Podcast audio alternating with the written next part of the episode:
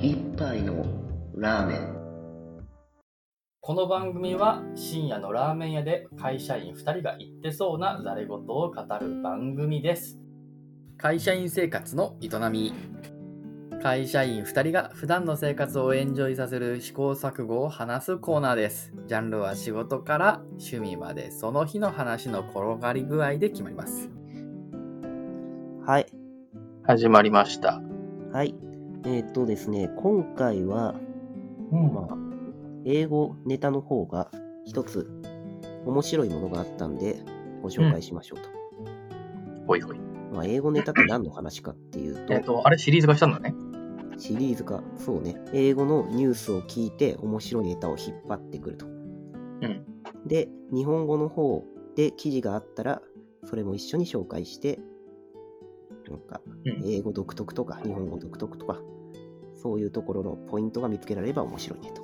面白いねうん前回結構私好きなコーナーだったから楽しみだじゃあですね今回はですね、えっとニュースの内容から先に行っちゃうとですね、うん先週かなこれえっとあ収録当時先週ねはいうんウクライナの方でですね、うんえーバレンタインデーにとある2人のカップルがある誓いバをレしンましたタイ。ンバレンタインデー。結構前じゃん結構前。あの始まりはバレンタインデー。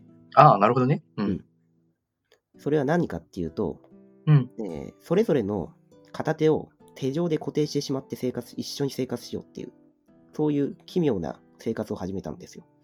んごめん聞き残しちゃったかなだ誰がカップルカップル。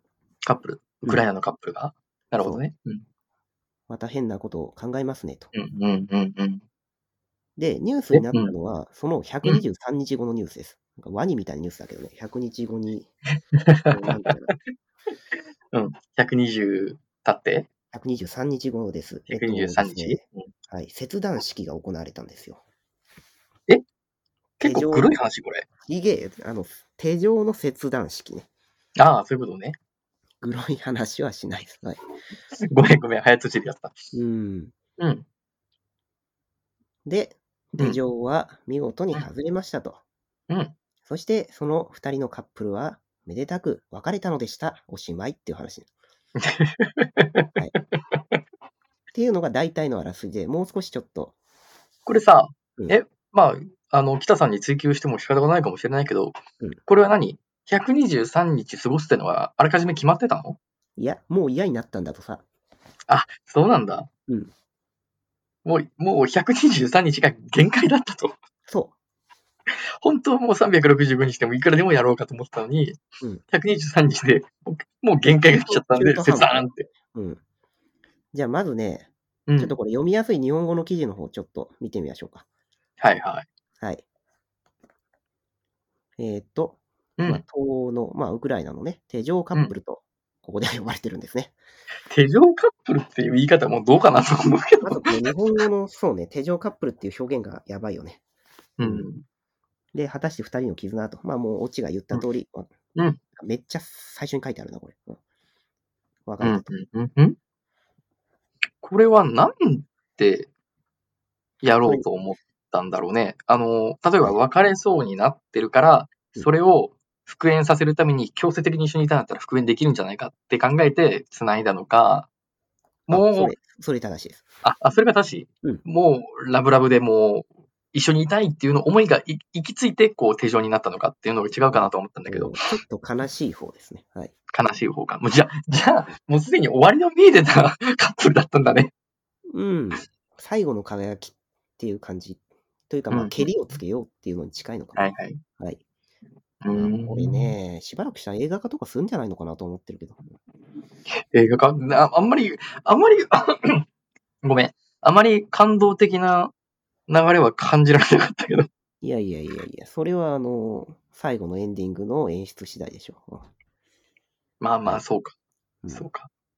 でね、日本語の記事の方をだだっと読んでみると、うん。まあ別段そんな、あれなことは書いてないんだよね。うん。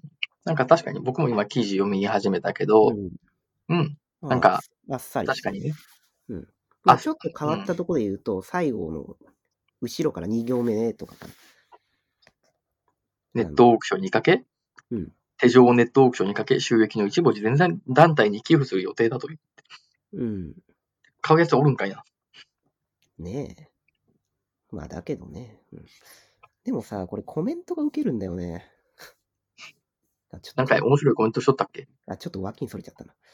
えっとね、うん。コメントっていうのはですね、コメント欄とかってニュース記事にあるじゃないですか。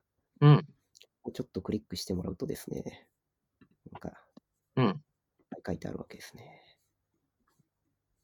でね、この中でね、ちょっとこれ英語とは関係なくな、いや、関係はあるんだ。あのね、トイレはどうしてたのかっていう記事がね、結構よ、みんな書いてるんだよね。うん、うん、うん。確かに男女が手錠しててトイレって結構不思議じゃない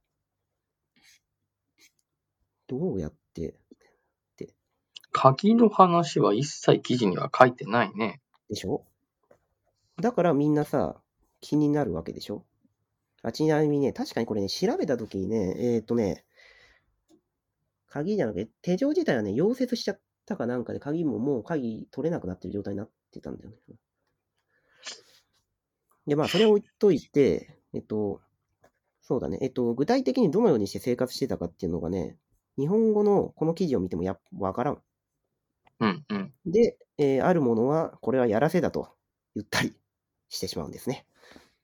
うん、注目を集めたいやつがやったやらせだろうと。うんあまり注目を集められてる気もしないんだけどな。だが、しかし、えーと、現状これは、あの、んインスタのフォロワーは7800万人、800人超えと。うんほう。かなりね、あの人気だったの、これ。だからこれあさっきそうなワんだニだって言ったけど、本当にワニなの。あの、当時、うん。あの生活の一部っていうのをインスタとか、他の SNS とかに上げてたんだけど、もうすごい注目集めてた。そうか。そうなの。 100ワニなんですよ。これマジで100ワニなんですよ。 やってること。 123日後に別れる手錠カップル。そうですね。123日後に分かれる。はい。というのが日本語の記事ですと。じゃあ、なん今かさ度英語の方。あはい。いや、別に、別によくこう手錠で繋がっちゃったとか言って、あいつと一緒にいなきゃいけないとかいうさ、こう、あるね。そういう、漫画あるじゃん。あるね。そういうシチュエーションもえあるシチュエーね。ション大体が、あの、こう、ツンデレキャラと一緒にいるみたいな感じの方が多いんだけど。まあ、今回の場合はですね、えーっと、ここまで詳しくは説明しないけど、私が読んだところによると、これね、結構女性の方が絶望してたらしいよ。へえ。女女性はね、結構やり直したいって思ってた。あ、そうなの逆だと思ってた。うん。だけど、ふまあなあ、あの、記事読んでる感じだと、なんかダメ男にのだが好きなタイプなのかなっていう感じがした。 あの、ダメ男にずっと振り回され続ける、なんかでも今度こそ大丈夫だからみたいな、そういうタイプに見えた。なんか、ここから考えるにさ、うんなんだろうな。いろいろ妄想が広がっちゃうんだけど、うん手錠、なんで手錠とか思うとさ、この男っていろんなところに行く人間なんじゃないのいろんなところにも、こ今日はね、う、うほん。とんどギャグみたいな感じで出てきたらしいよ。あ、そうなんだ。男の方から提案してる。あ、そうなので、そう女性は最初それは微妙かったなって思ったんだけど、まあそれは、これ日本語の記事書いてあるかな。日本記事になんか書いてなかったけねど。。全然書いてないな、これ。だから経緯とか何にも書いてないな、これ。うん。本当にただ、なんかそういう100アニみたいなことしてる、変わった手錠カップルがいるよって言ってるわけか。変わっうんたカップルがいた。で、注目を集めた。でも、手錠を切断することになった。うんその切断した手錠は、うんおネットオークションにかけて寄付する。しか書いてないね。そうだね。だからね、情報が薄いんだよね、やっぱうり。んうんうん。で、さっき私がいろいろ話してるやつは、別にこれは私の妄想で話してるんじゃなくて、他の記事には書いてある、英語の方。うんうん。じゃあ次の英語の方の記事をちょっと開けてみてください。はーい。これね、ちなみにね、えっと、英語の方の記事をとか言ってっけど、このニュースだけかな、えっと、あのさ、ロイター通信とかさ、A、AFP 通信とか名前聞くじゃん。ロイター通信よく聞くね。うん。え AFP だっけ ?AP 通信 ?AP 通信は名前聞いたことあるでしょ AP 通信だったら聞いたことある。 ?AFP は知らない AFP はちょっとわかんないな。 ?AFP はね、これ世界三大通信社の一つだな。おうそれを知らなかった私。大体そうなの。フランスの方の通信、フランス通信社ね。うんうんうん。あ、この辺はまたね、あの、面白い話だから、また今度、あの、通信社の歴史っていうのをそれでちょっと調べてて面白いなと思って、えーで、なんでこの話をしたかっていうと、うんあのね、海外ニュース調べてて思ったのが、配信元っていうのが結構同じ、一つのニュースソースになってることが多くて、他のサイト見ても文言が同じだったりするんだよね。うんうんっ。ていうので、ちょっと話したかっただけ。ただのトリビアだ。ただのトリビアだね。またで、話して。今回は、この記事だね。もう普通に言ってんのかな。まあ、これは、例えばニュース、ニューズウィークとかね。ニューズウィーク聞いたことあるよね。ニューズウィークは頻繁に聞くね。一般聞くね。はい。うん。で、そこを見てみるとですね。うん。で、これ普通なんですね。カップルハンドカフドって、トゥギャザーって書いてある。あの、う手錠カップルとは書いてない。手錠を一緒にはめられたカップルって書いてある。うんうんうん。で、ここでまず面白いのが、ハンハンドカフ。まあ、これハンドカフは発音間違ってんだけど、日本語的に読むとハンドカフね。うんこれ手錠っていう意味はまあいいとして、実はこうれん動詞としても使われるっていうのは面白いんだよね。手錠かける。うん。うん。私はこれあんま意識したことなかったけど、この記事見てへえとは思ったね。うんんどういうことハンドカフ、ハンハンドカフ、まあ誤った発音でずっと言うけど、えっと、これ手錠っていう名詞だと思ってたんだけど、動詞として手錠をかけるっていう動詞としても使われる。ああ、そういう意味ね。はいはいはい。お同じ一つの単語で名詞だったり動詞だったりするって。うんうんうんうんっていうのは一つ学びになった点かな。でまあ、もうちょっと下見るとですね。うん。はい。で、記事に入ると、最初の文のところでいきなりわかんない慣用句が出てくる。on again, off again, relationship っていうのが出てくるね。うん。面白い表現やな。これ、くなんっついたり離れたりっていうことなんかな。そうなんですよ。これ面白いですね。うん。オンアゲイン、オフアゲイン、リレーションシップ。うん。これで、喧嘩し,、してたりしなかったりみたいな、そういううん。ことを意味する。これは面白い。なんか多分ドラマとかでもこういうの出てくるんじゃないかな。あとね、それと同義語が第二段落に出てきてて、第二段落の最後の文で、コンスタントホビットブレイキングアップメイキングアップってのが出てくるの。これ同じ意味で。うんうんうんうんうんうんこれうん。は面白い同義語ねになっ。てるんだようん。ここら辺はね、なんかあの、英語の問題とかで多分出ると思う。あの、もしこブれレイがキン。うん。そう、同義語を探せってやつね。あ の第一段落のこのなんか、オンアゲイン、オフアゲイン、なんか下線が引いてあって、これと同じ意味で使われてるのを第二段落から探せみたいな。ブレイキングアップメイキングアッそうね。プ。あっていうのあ。はまあ面白いなっていう感じ。で、まあ書いてあることは、そうね、初めのところはまあ別に普通、日本語で言ってたような内容しか書いてないかな。っていうのと、あと、さっき出てきたロイター通信の綴りなんですけど、それね、第二段落の最後に書いてあるやつです。ロイロイターズ・レポーテッドってやつ。あ、これ、ロイター。これロイターなんですよ。はああちなみに今、ポッドキャストでごちゃごちゃ言ってる英単語は、ポッドキャストの説明欄のところに全部記述するので、興味ある人は見てください。だかロイターズレポート。はいはいはい。らロイターが言うにはって。あーはい。ちなみに第3段落に出てくる、えっと、うんラドバイブルってやつ。うん。これはね、えっとね、海外のゴシップとかエンタメ系のニュースを配信してるあの巨大なサイトなんですよ。うーん。まあ、名前も聞いたことなかった、こんなの。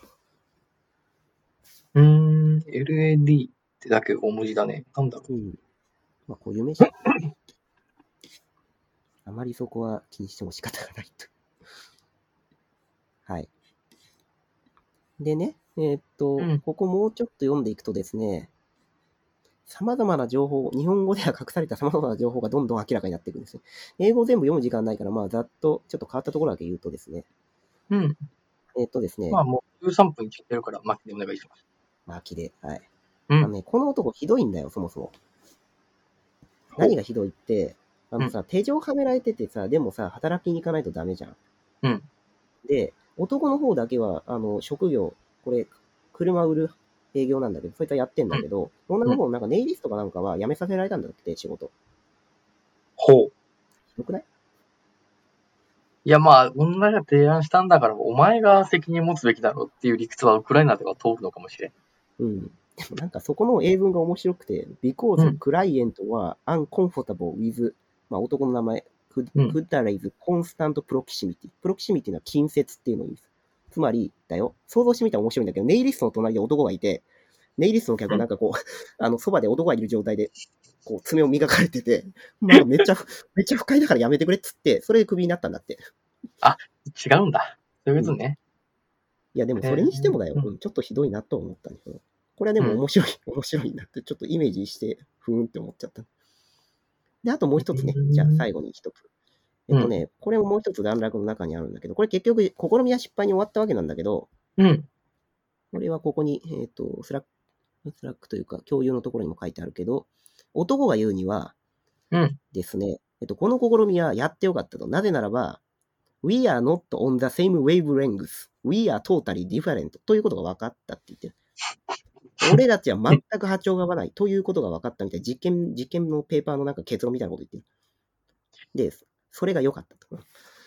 いや、トータリーディファレントって表現が面白いな。トータリーって言うんだ。トータリーディファレント。で same wavelengths ね。波長が合わない。これは面白い表現だから覚えておいてもいいね。We are not on the same wavelengths ね。お前とは気が合わない。っうんうんていう感じかな。はい。うん。えで、一つの記事で内容も楽しめるし、こうやって変な単語表現とかもいっぱい。ね。単語の、単語とか慣用句とか宝石箱 ね。そう結構普段使いそうなやつ。そうやな。ちょっと面白いなとは思うけれども、使うシチュエーションがかん今回わかんねえな。 まあ、結構トゲトゲしい使うシチュエーションはあれかなね。うん。あの、喧嘩した時に、あの、We are not on the same wavelength って言えばいいんだよね。そうだね、彼女と別れちゃうとか、なんか何らかの関係が終わっちゃうような時に、あの最後、捨て台詞としてそれをさ言って去っていくって感じになっちゃう。まあ、流暢な説明じゃないと、発音じゃないと、かっこまあ、つか絶ない対分かってくる。あの、多分ね、ええってなるから。 えもう一回言ってくれないってちょっとコントや。ことになっちゃうよ。うん、なるね、多分。でも逆に、あの、相手が言ったことが分かるようになると面白いよね。